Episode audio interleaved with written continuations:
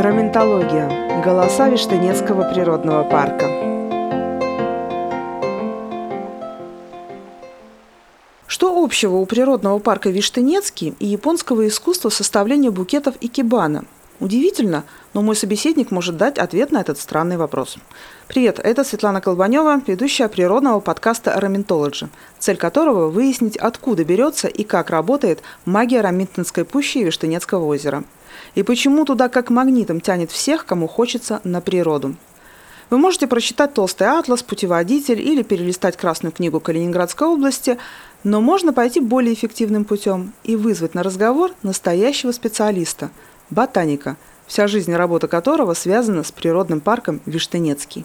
Мы встречаемся для беседы в рабочем кабинете, в самом центре Калининграда. За окном город. Пробки, сирены, автомобили, урбанистический шум. Так вот послушаешь собеседника, и хочется тут же, с места, без каких-либо сборов сорваться и уехать за 3-9 земель. Точнее, за 160 километров на восток. Туда, где самое шумное – это шелест листвы и плеск озерной волны. Ну давайте знакомиться с героем подкаста. Как и всякий калининградец, скажем так, как и всякая калининградка, я хотя бы раз в жизни на Виштенце бывала. А, знаю, что это нечто ужасно ценное, достоинство, жемчужина, что там очень классная и очень прозрачная вода. Но а, чтобы оценить, так сказать, масштаб и ценность Виштынецкого парка природного для Калининградской области, этих знаний недостаточно, поэтому хорошо, что есть специалист. А, Юрий Фищенко, биолог, я бы даже сказала ботаник. Так? Юрий Владимирович, а вы помните, кстати, сами, э, когда вы сами первый раз оказались на Виштенце? Э, будучи молодым преподавателем, э, если мне не изменяет память, в 2000 году. А до этого? А до этого интересовался различными другими частями области. Я, скажем так, первый раз,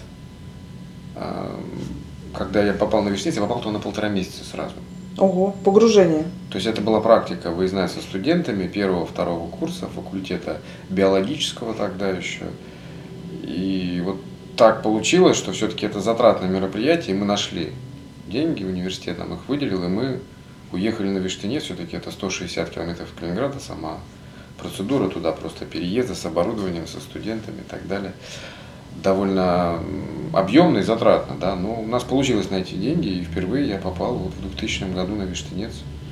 И с того времени, в общем-то, эта территория стала для меня одной из самых ключевых. И фактически оттуда и не уезжали так надолго, да? В общем и целом, да. А, а что вы там делали? С, вот для ботаника, для биолога, э, чем э, так интересен, чем так важен Виштынец?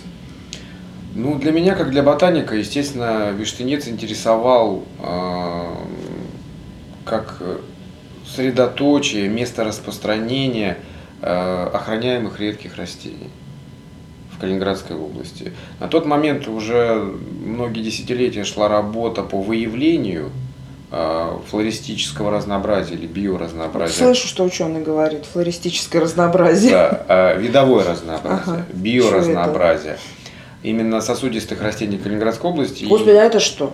Сосудистые растения? Это высшие растения. Это как? Это деревья? Нет. Э, к высшим растениям относятся плауны, хвощи, папоротники, голосеменные и покрытосеменные или цветковые растения. Ну, не будем вдаваться в детали. Для обыкновенного обывателя да, есть цветочки, есть хвоинки, есть папоротники. Все остальное – это для желающих, кто любит на досуге позаниматься ботаникой, посоздавать композиции и так далее. Да? То есть вы знаете, что многие любят сломать тростник, угу. да, пособирать каштанов конских, а, найти а, ворсянку посевную и так далее, и на зиму, набрав небольшое количество злаковых растений, составить сухую композицию в вазах, поставить у себя дома и любоваться долгими зимними вечерами на этот солнечный желтый цвет высыхающих угу. растений и вспоминать об этом, об летних экскурсиях, о проведенных э, прекрасных минутах на луне природы и так далее. А это можно вообще? Вот если ты поехал на Виштынет, зашел в лес Красный, увидел там папоротник, а там папоротники действительно потрясающие, и взять его с собой, это вообще разрешено? А папоротник целиком взять с собой не получится, потому что нарушение напоченного покрова особо охраняемой природной территории. Это это, в общем-то, момент, э, связанный с административным правонарушением. О, Господи. Ну, если исходить из деталей, папоротник растение корневищное. Для того, чтобы его извлечь без потери жизнеспособности, придется помахать лопатой. Угу. Во-первых. То есть Если- нужно брать с собой лопату. Ну, во-первых, да. А во-вторых, не факт, что он приживется дома, потому что все-таки папоротник живет в содружестве со множеством организмов. Под пологом растений, потому что теневыносливое растение. Мгм. Да, ему нужна влажная почва, почва необходимого э, питательного состава и так далее. Поэтому, ну, в принципе, заниматься переносом из леса к себе в полисадник э, того, что понравилось, ну, дело порой абсолютно невыгодное и бесперспективное. Слушайте, ну я вообще согласна с тем, что, и мне кажется, последнее время такой тренд путешествий э, становится все более распространенным. Какой смысл что-то забирать с собой? Лучше поехать туда, где это вот, скажем так, в целостности И существует. посмотреть снова. И посмотреть снова, да, лучше просто приехать еще раз, а, тем более, что э, Виштынец это же это много чего. много.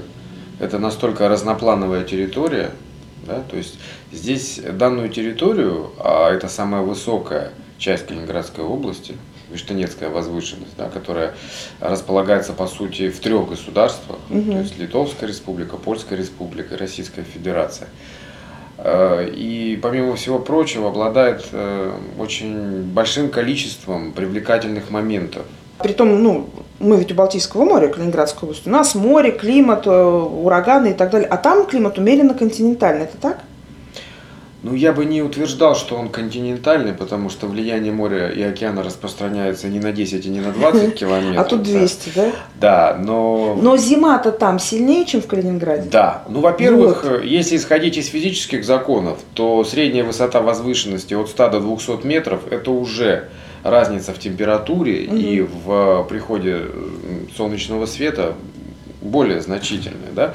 А Основные территории области, они у нас низменные. Да. А, Польдерных земель много, они находятся даже ниже уровня Мгм. земли. Да, ну, это знаменитый, да, Полесский, Славский да, район. да, да, Гурьевский район, э, Багратионовский район отчасти, Мгм. то есть все вот эти э, дельтовые и прилагунные территории, они же искусственно осушены в большинстве своем, да, обладают серьезными э, системами дамб, э, Мгм. мелиоративных каналов, насосных станций, большая часть которых, к сожалению, сейчас находится в таком еле живом состоянии.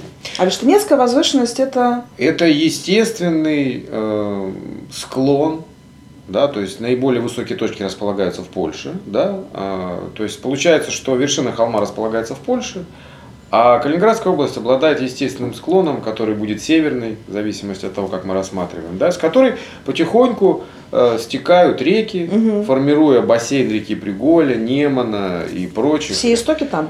А, Не все. А, Ну, многие. так, так нельзя говорить, да, потому что большая часть рек все-таки протекает через Калининградскую область, э, беря начало либо в Литовской республике, либо в Польской республике. Это и Лава, и Анграпа, и Шишуп, и, и прочие другие. Но вот есть исключения. На нашей территории рождается, в Калининградской области рождается, и она же, собственно говоря, впадает в Приголю, точнее в Анграпа, если бы точно, река Писса. Мгм. Это единственный водоток, который вытекает из озера Виштынецкого. А, И, собственно говоря, в дальнейшем а, переносит водные массы из Виштынецкого озера в Приголю, в Калининградский залив и Балтийское море. Слушайте, вы хорошо сказали так про польдерные земли, которые искусственного происхождения, где человек поработал. Но, насколько я знаю, лес красный э, тоже не без человеческого участия стал таким шикарным, каким мы его видим сейчас. Так? Ну, исходить надо из того, что э, в нашей области это один из немногих сохранившихся естественных или первичных, то есть природного происхождения лесных массивов. Хотя, конечно, очень сильно уже обработанный под себя человеком. Мгм. По- именно поэтому этот лесной массив очень интересен. Во-первых, значительная его площадь, причем в советское время его площадь была увеличена благодаря деятельности лесхозов. Это значит, что посадили новые деревья. Конечно, причем несколько сотен тысяч новых деревьев. Ну, на гектаре в среднем э, произрастает э, от 100 до нескольких тысяч деревьев в зависимости от возраста насаждения. М. Хотя тоже слово насаждение, сами понимаете, оно подразумевает искусственный такой оттенок. Но, в общем-то, ну, э, более природный термин заросли, Мгм. да, естественно формирующийся. Ну, понятно, что лесное хозяйство, оно сформировалось довольно давно, и уже несколько сотен лет человек активно использует лес в своих целях. И не в последнюю очередь э, благоприятно на эту территорию воздействовал сложившийся режим. Сначала это было охотничье угодье Кайзера, угу. затем это была государственная граница между СССР и Республикой Польша, что не позволило полную силу использовать эту территорию в хозяйственном А то могли ведь раскатать. Конечно, и вырубить могли, и раскатать, и разрушить то, что там есть, потому что долгие столетия эта территория, в общем, человеком трансформировалась для собственных э, различных видов деятельности. Для того, чтобы просто пройти по лесу, а этот лес испещрен глубокими оврагами, иногда даже это можно назвать каньоны, потому что за многие тысячи лет э, реки в песчаных э, отложениях ледника, грубо говоря, проточили широкие и узкие, ну, в зависимости от того, насколько большой уклон, овраги и даже каньоны. Река Красная типичный пример, река Черная, например. То есть вот эта вот испещренность, э, в первую очередь географическая, она э, создает мозаичную структуру всей этой возвышенности, и именно там мы можем увидеть максимальное разнообразие лесных сообществ. Вот для биолога это, наверное, сокровищница. Конечно. А я вас правильно поняла сейчас, что э, когда ты заезжаешь, э, как это правильно получается, в природный парк Виштынецкий, то перед этим хотелось бы выучить некоторую матчасть. Ну, условно говоря, красную книгу, правила поведения.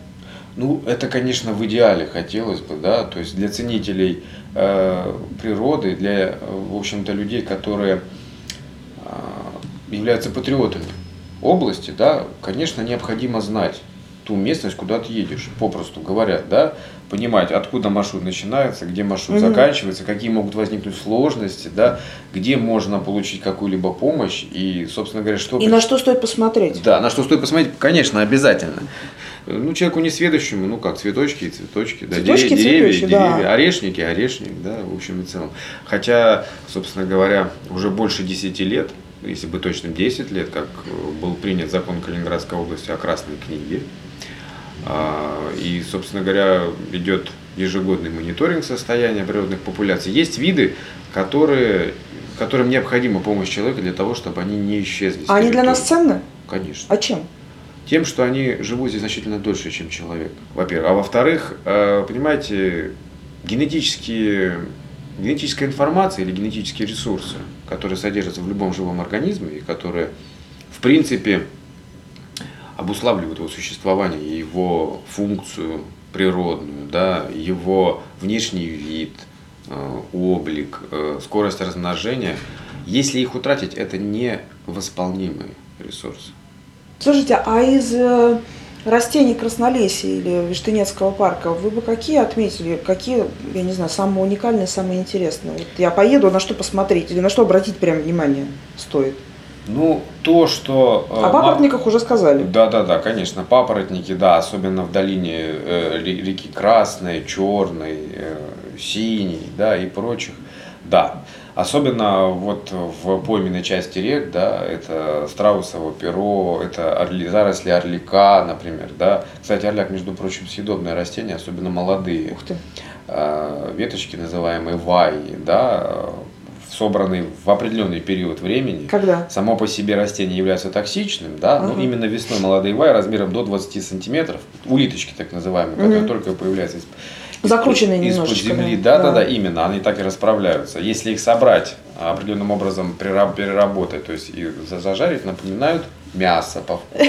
Сам, сам, к сожалению, не пробовал, да, но в принципе э, на территории большой России, э, в общем-то, до сих пор еще используется э, людьми данный вид биологического ресурса, почему нет? Угу. Ну, а если взять прочие сорняки, так называемые, которые мы часто Сныть видим. всякую.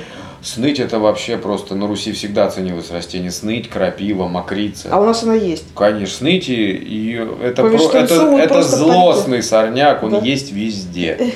И в городе, и за городом. Вот. Но молодые э, листья, они очень сочные, они очень питательные. Салаты, борщи. Это пожалуйста. Крапива, ну, крапива нуждается в обработке. С крапивой понятно. стоит поработать, да. Да, конечно. Мокрица, ну, тоже очень часто встречающийся сорняк. Ну, конечно, надо сначала научиться. Что-то мы с вами как-то все по земле идем. Я-то думала, вы мне сейчас о дубах каких-нибудь столетних расскажете. Есть и такие, конечно, Вишнецкая возможно. Не только дубы, есть и буки. Дуб и бук – это родственники, одно семейство. А, Конечно, дубы всем нам привычнее, да, видели. А вот бук э, в лесу у нас встретить сейчас можно довольно редко. Я тоже почему-то буковая аллея мне как-то больше э, на слуху в сочетании с какими-нибудь усадьбами, парками, с чем-то облагороженным.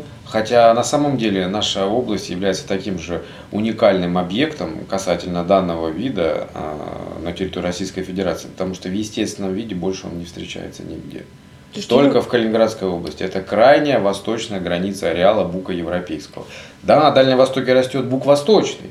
а, В Приморском крае, Амурской области, в Хабаровском крае, да, и соседних государствах. А вот бук лесной или европейский растет в естественных условиях, в естественной среде, только в лесах Калининградской области. Причем как раз-таки по южным а, частям, это в Армейской и Виштанецкой возвышенности. Юрий Владимирович, а вы экскурсии вообще не возите по Красноярску? Звучало бы красиво. Юрий Фещенко, биолог. э, Как найти бук на Виштенце? На самом деле э, его очень легко можно отличить в древостое. У него гладкая, ярко-серая, с оттенком серебристости кора. Дерево очень большое, первой категории, то есть не уступает по высоте дубу. И, пожалуй, немного уступает по возрасту. Вот, допустим, на Бальге есть бук, которому 300 с лишним лет. Ну, откуда он там взялся, их там, их там несколько, да, то есть это огромный в обхвате, около метра, и высотой около 35 метров э, исполин. Но самое интересное, что вы знаете, что дуб же он дает желуди, да, а Мгм. желуди очень любят лесные жители, все, и белочки, И каб- кабанчики. и кабанчики, и олени, все они чураются, это очень ценное, в общем-то, сырье. И человек использует желуди, да, вы же знаете, что в тяжелые годы жареные желуди измельченные. Кофе. это кофе, да, эрзац кофе. Конечно. Бук, в свою очередь, дает еще более ценное сырье. Буковые орешки, э, в принципе, они содержат большое количество пищевого масла.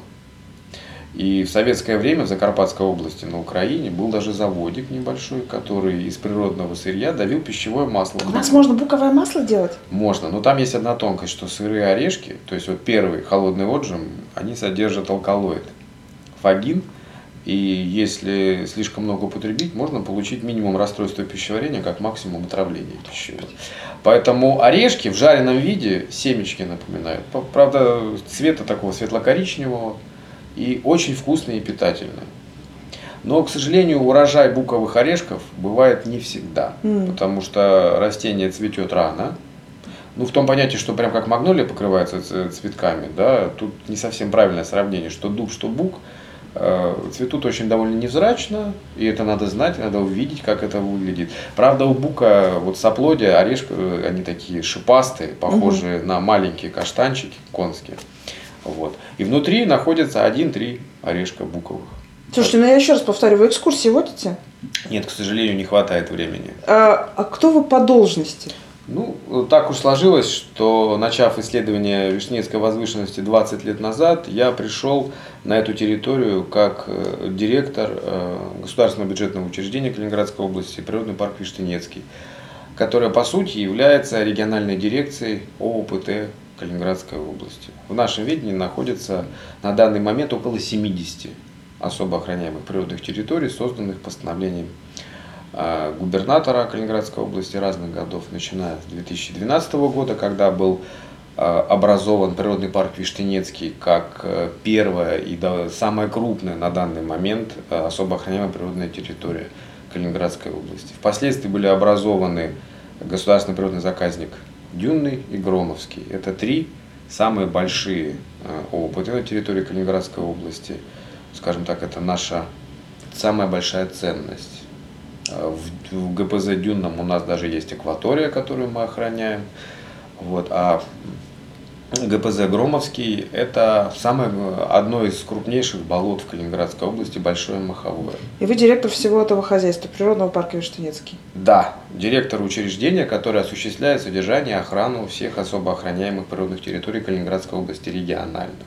Значит, мы с вами еще увидимся и услышимся. Надеюсь. Вы слушали подкаст «Терминтологи». Нашим собеседником был директор природного парка Виштынецкий Юрий Фещенко. В следующем выпуске продолжим выяснять, кто живет и что растет в Красном лесу. Журавлей можно увидеть. Вот не далее, как этой весной, мы наблюдали около тысячи журавлей на свежеспаханном поле, которые переговаривались, курлыкали между собой. В общем, красивое аховое зрелище. Слушайте, ну журавли это вообще символ Калининградской области, согласитесь. Мы всегда ждем весной перелета журавлей. Вот, вот, вот когда видишь, что гнезда потихоньку заполняются журавлями, тогда начинаешь понимать, окей, все, весна началась. Может быть, про аистов? Я запуталась, да? Да. Раментология. Голоса Виштынецкого природного парка. Партнеры подкаста. Министерство природных ресурсов и экологии Калининградской области. Природный парк Виштынецкий. Благодарим за помощь и поддержку в создании подкаста Федеральное ведомство ФРГ по охране природы и Высшую школу устойчивого развития в Эберсвальде.